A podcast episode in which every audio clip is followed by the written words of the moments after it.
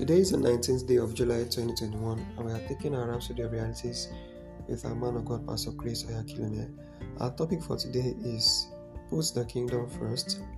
Our theme is taken from the book of Philippians, chapter 2, verse 9 to 21, which says, But I trust in the Lord Jesus to send Timotheus shortly unto you, that I also may be of good comfort when I know your state. I have no man like minded who will naturally care for your state. For all seek their own, not the things which are Jesus Christ's. Pastor goes on to say, When I came across the scripture above many years ago, it caught my attention.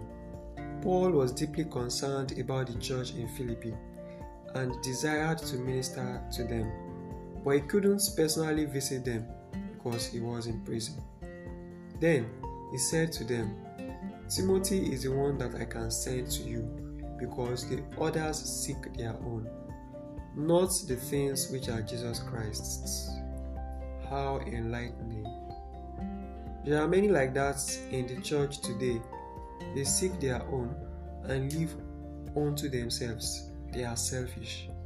Yet, the Bible says in 2 Corinthians chapter 5 verse 15 that he, Christ, died for all, that they which live should not henceforth live unto themselves, but unto him which died for them and rose again.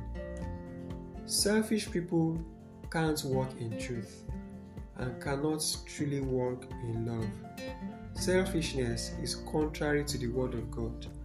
When you have a dream for something you want to do, even if it is something you want to do for God, it is important to ask yourself what your real motivation is. Did you see that? So, even if it is meant for God, it still doesn't mean you are not selfish.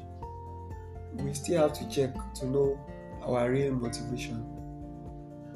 Okay, that's interesting. You may find yourself struggling between the love of God and the love of yourself, struggling between serving Jesus and serving your interests. Okay?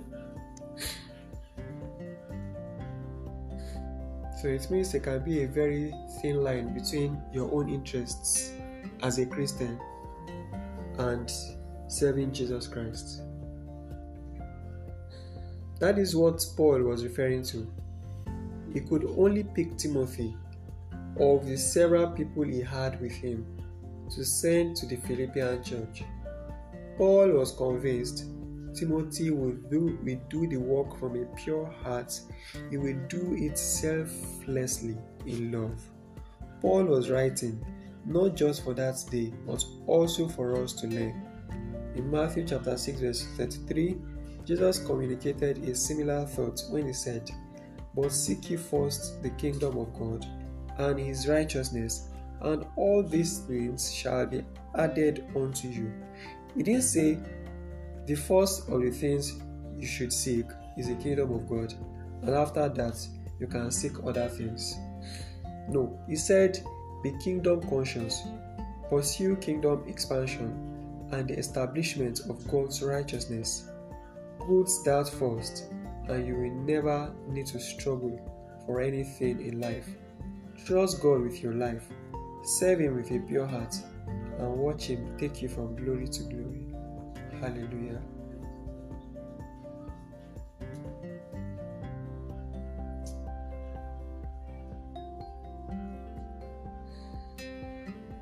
So, we are not even meant to seek after some things at all. He didn't say we should seek first the kingdom of God, and after that, we seek money, seek wealth, seek fun, seek joy, seek success. Just seek the kingdom of God.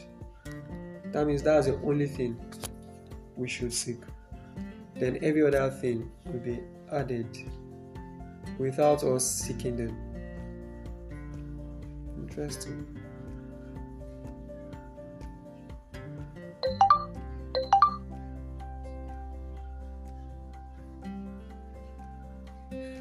Okay. Do you have any contribution to this?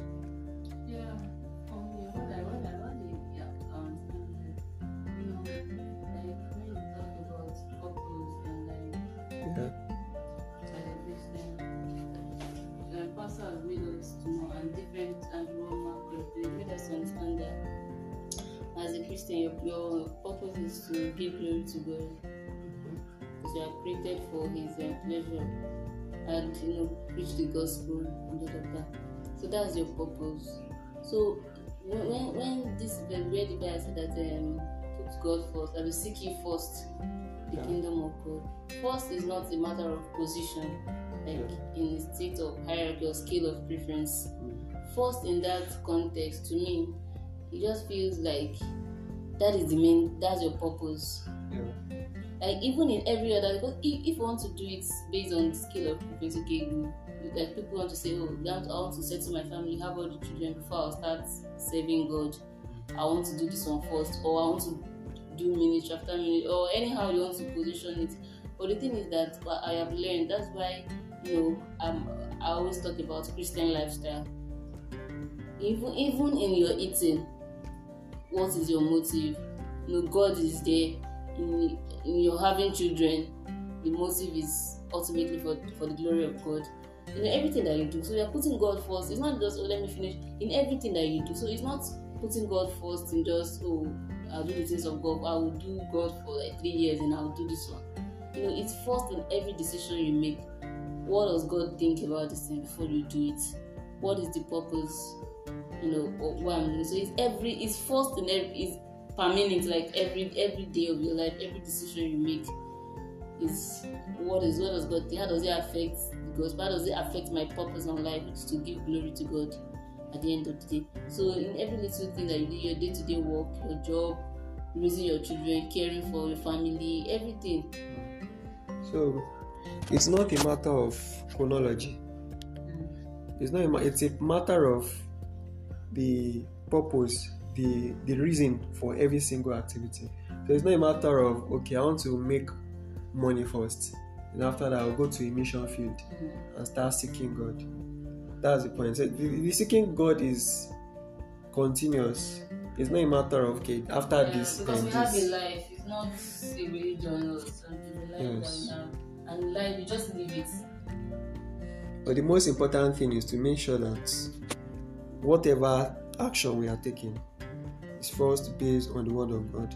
And then that action does not outweigh the purpose. Mm.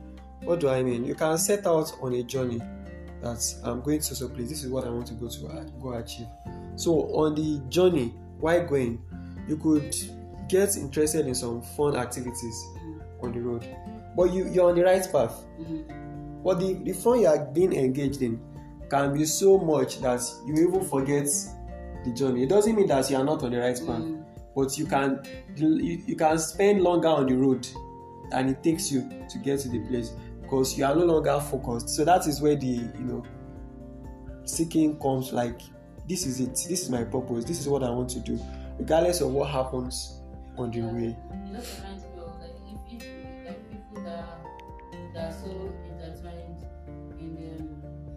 They are so committed in their service, maybe in the church, you're Mhm. an usher you're a. I think Pastor Yeah. Talked about it the other day. Don't don't forget the essence of you being there is to you know for the glory of God to Mhm. give praise to. So you are there to help help also help people worship Yeah. to you know to so they can worship God better. But you are there, you are just you are not you forget the purpose. The You are- activity becomes more important. Yes, the activity becomes more important than the aim of the thing. Yes. So you are there, you, you are fighting for uniform. So even if the activity become is not achieving the purpose again, then the activity should be should be stopped. If there is no reason for us to have ushers again, then we don't need to have ushers. If there's no reason to have minister uh, choristers to help us worship again, then no need. That's what it means. yeah. Interesting. Because you are fighting with somebody, you must not sit down here, you must not sit down here. The essence of the organization so that people can be Listen, listen yes. organized so there's no noise. Yes. It's defeated. We are even creating the noise. Exactly. Exactly. You are, you are quarreling with them, you are creating a scene, Mm. causing chaos. A baby with There are times that you just leave, you just leave the person, not to Yes. cause distraction. But because you are more focused on your activity, the purpose is no longer being fulfilled. And one of the things Pastor said here is that uh, the, where he said, where he said, okay, between the love of God and you may find yourself struggling between the love of God and the love of yourself, struggling between serving Jesus and serving your interests. So you can start out serving Jesus, but you have to be careful that serving Jesus does not turn out to become your own interest. That's why I said that there's, there's a thin line. You can you can start out as I want to make money for the kingdom of God. I want to I want to make billions so that I can invest in souls. That's your aim.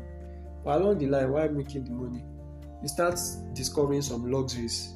You start discovering, oh, there's one island I can buy in Fiji or somewhere. You know, those things started taking your attention. You are already making the money, but why you wanted to make it for the gospel, you are no longer doing it. You are now diverting the money into something else. So, so meaning Jesus was not telling us that don't make money. He was only saying, seek me first, even inside that money that I am making. Let me be the reason you are making it. I think you know there are some It's not, it's not even about the betrayal. Some people are caught up in the process of making the money. Well, nine to Mhm. five, when they come back from the yeah, the process. There's another one again. Yes. So you just forget, like, oh, you're just caught up in the process. They won't have time to drink water, talk less of that kind of Yes. just like to say that it's not the most people that do the most work who make the most money. Of course. Of course. see, the Bible, the, the Bible is complete. It's the best, you know, success book anybody can ever read. Mm. That uh, that's uh, the Bible uh, uh, understand acknowledges the, the, the purpose of strategy. You must not do all the work. When it's time to sit down. Deuteronomy 8 18 says, um, God, He said, I'm the one that give power to make wealth. So there's a power to make wealth. Yeah. It's not labor that makes wealth. That's one of the best lessons I learned from Pastor's message. It's not labor. It doesn't mean you should be lazy. Proverbs also talk about not being slothful in business. You know, sloth is the slowest. Mm. very lazy. So it says we should not be slothful. But at the same time, it is not labor that makes wealth. It is power that God gives us to make wealth. That's what we use to make wealth. So that power might be a tiny idea that God will just give you, implement it, and the wealth comes. And you know about this wealth thing, because very important. Money is very important.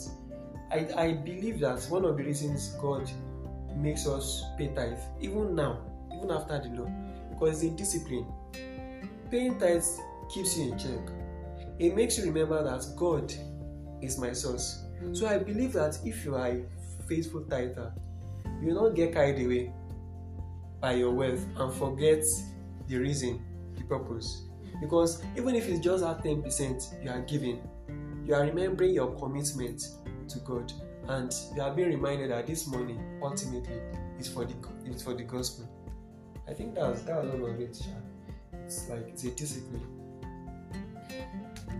Because if you look at the kingdom too, you see that money has expanded it. See the kind of programs we run in Christ Embassy. I can't I can't imagine how much is being spent to have a program where six billion people are streaming at the same time. The kind of server and this program runs for instance global day it runs like 247 for a whole 24 hours plus. So the, the the cost of streaming that cost of server organization and the server does not go down. So it's a lot anyway thank god for the lessons we have learned today. We'll be able to implement them. We carry we leave them out. Amen. Let's take our prayer. Dear lord thank you for your words of counsel and admonition. I live every day purposefully serving you with my life for your glory above everything else i put the expansion of the kingdom first serving you in love with a perfect heart and a willing mind. In Jesus' name. Amen. Hallelujah. So we go ahead to take our prayer right away.